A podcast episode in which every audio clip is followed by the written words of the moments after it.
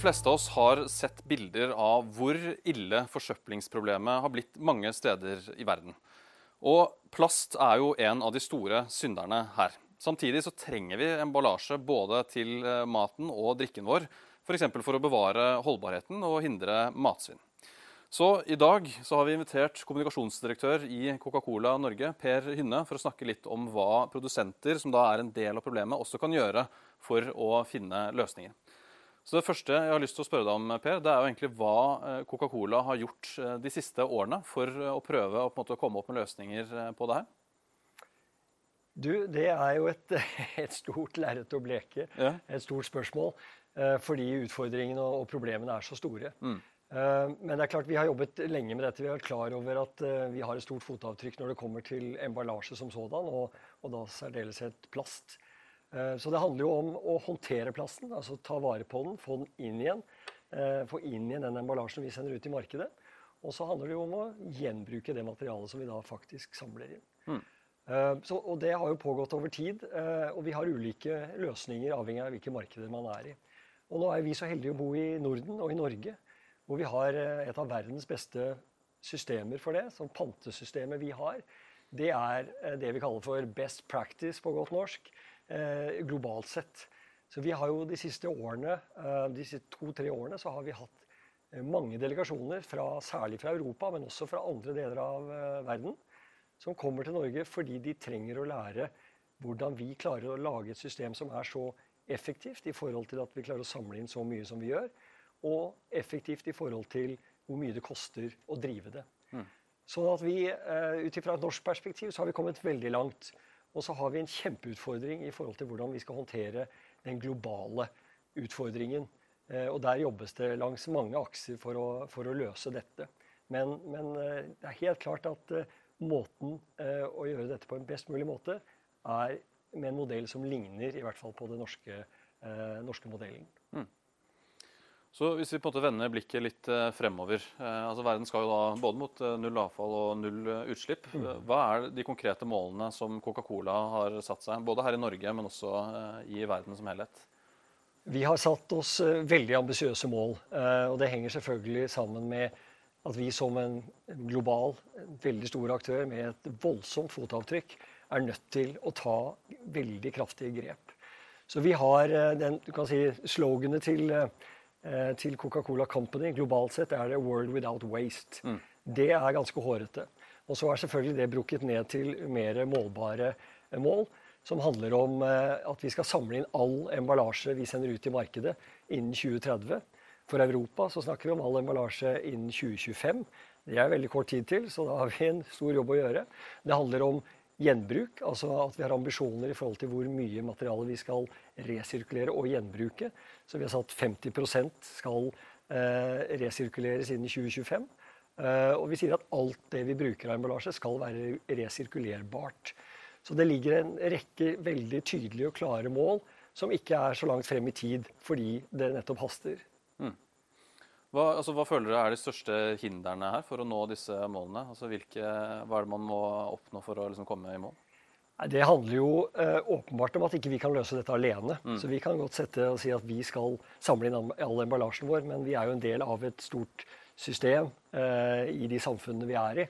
Eh, der er det norske igjen et veldig godt eksempel på hvordan eh, produsenter handelen og myndighetene i et såkalt trepartssamarbeid har klart å finne en modell som fungerer veldig bra. Mm. Så er det klart at Når man ser til Norge og prøver å finne ut ja, den modellen i Norge, fungerer den i andre markeder, så er, så er, det mer krevende i store markeder, om det er i, i, i GB eller i Frankrike eller Tyskland, fordi det er så mange aktører.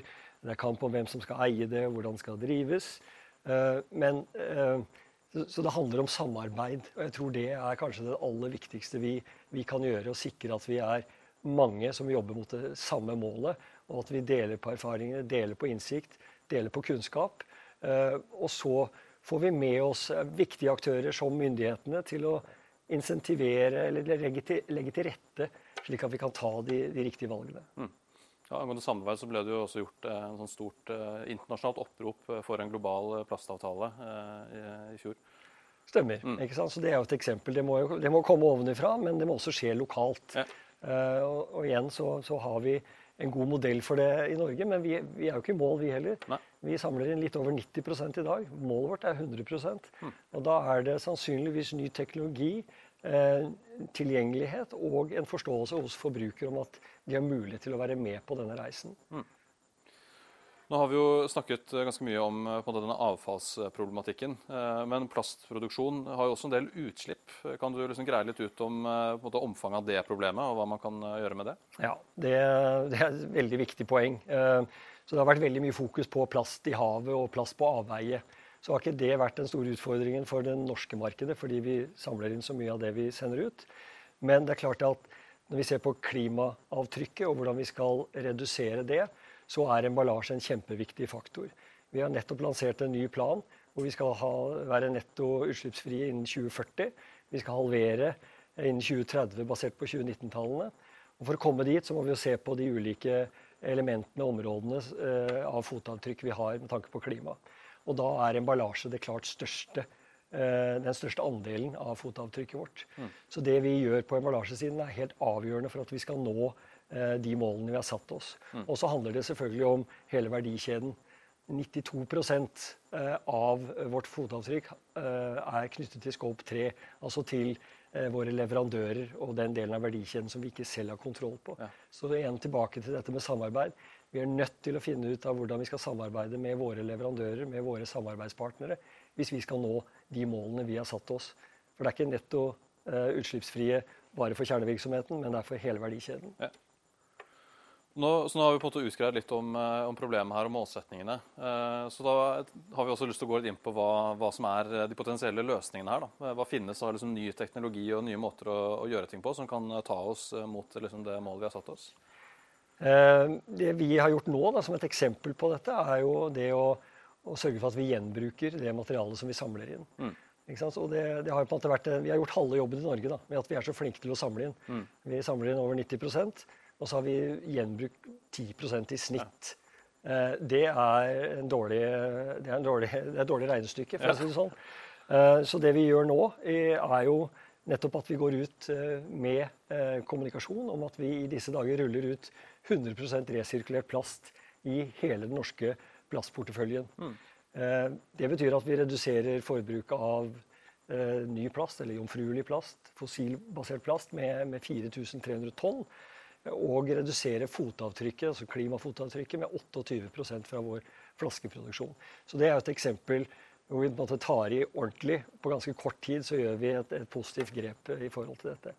Men så handler det, som du var inne på innledningsvis, altså plast er et fantastisk materiale, men det er ikke alltid det er det riktige, og fremtiden vil kanskje bringe nye løsninger.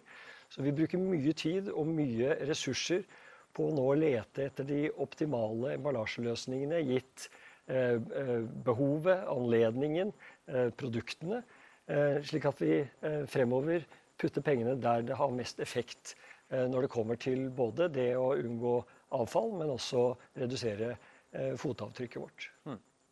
Så det handler jo om, om ulike eh, Det handler om, den, om plasten, det handler om eh, aluminiumet, eh, det handler om eh, hele, helt nye emballasjetyper. Altså vi jobber med en, en, eh, en såkalt paper bottle, som er en, eh, et pilotprosjekt eh, som er kommet så langt at vi i disse dager kommer til å teste det ut med et kommersielt produkt i, i Ungarn. Ja. Um, og det er et eksempel på et samarbeidsprosjekt hvor Unilever, Carlsberg og andre aktører er inne i det samme prosjektet for å finne frem til en god løsning der vi bruker rå, eh, en annen råvare enn en oljen, for å si det sånn.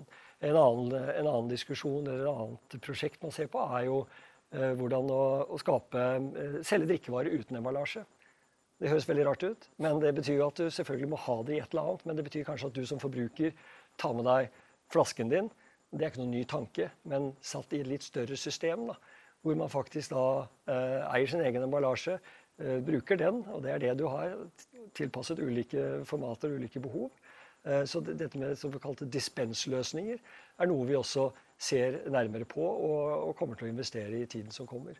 Så jeg tror det er mange denne type eksempler på, på ny teknologi, nye løsninger, som vi kanskje ikke helt har sett eh, i, i, i en stor skala i dag, som kommer til å komme i tiden som kommer. Jeg kan jo bare legge til altså at vi, for å, for å jobbe aktivt med dette her, så har man etablert et såkalt uh, Sustainable Packaging Office, som sitter sentralt i vår organisasjon i Europa. Som, som, som er en, en, stor gjeng som bare jobber med å se på hva er utfordringene, hvor stort er gapet fra de, dagens situasjon til de målene vi har satt oss, og hvilke teknologier, hvilke løsninger er vi nødt til å, å se nærmere på. Ja.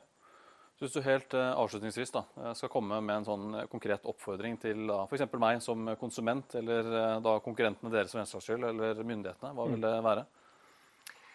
Eh, ja, det var, det var, mange målgrupper her. Hvis jeg skulle starte med forbrukeren, da, så, så, tenker jeg at det, vi vet jo at forbrukere ønsker å bidra positivt. De ønsker å ta gode valg. Og så er det litt krevende å ta valg fordi man hører så mye at plutselig er den, eh, den emballasjen eller den løsningen bra. Mm. I neste øyeblikk så er det den løsningen som er bra.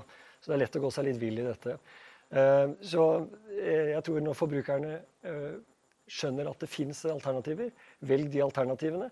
Og så er det opp til oss og myndighetene og andre aktører å være enda tydeligere på de gode valgene som forbrukerne kan ta og være med på. Så, så er, igjen så er det, et, det er et samarbeid, det er en mm. dialog. Eh, som må på plass. Eh, så må vi gjøre det lett for forbrukere å ta valg. Eh, og helst må det bare være sånn at det går av seg selv.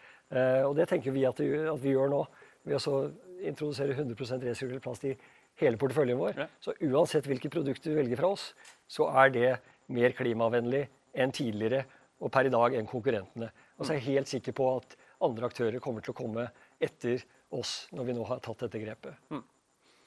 Så der har dere det. Det holder ikke å bare pante flaskene våre. Vi må også bruke plasten eh, på nytt eh, og se etter nye løsninger og tenke emballasje på.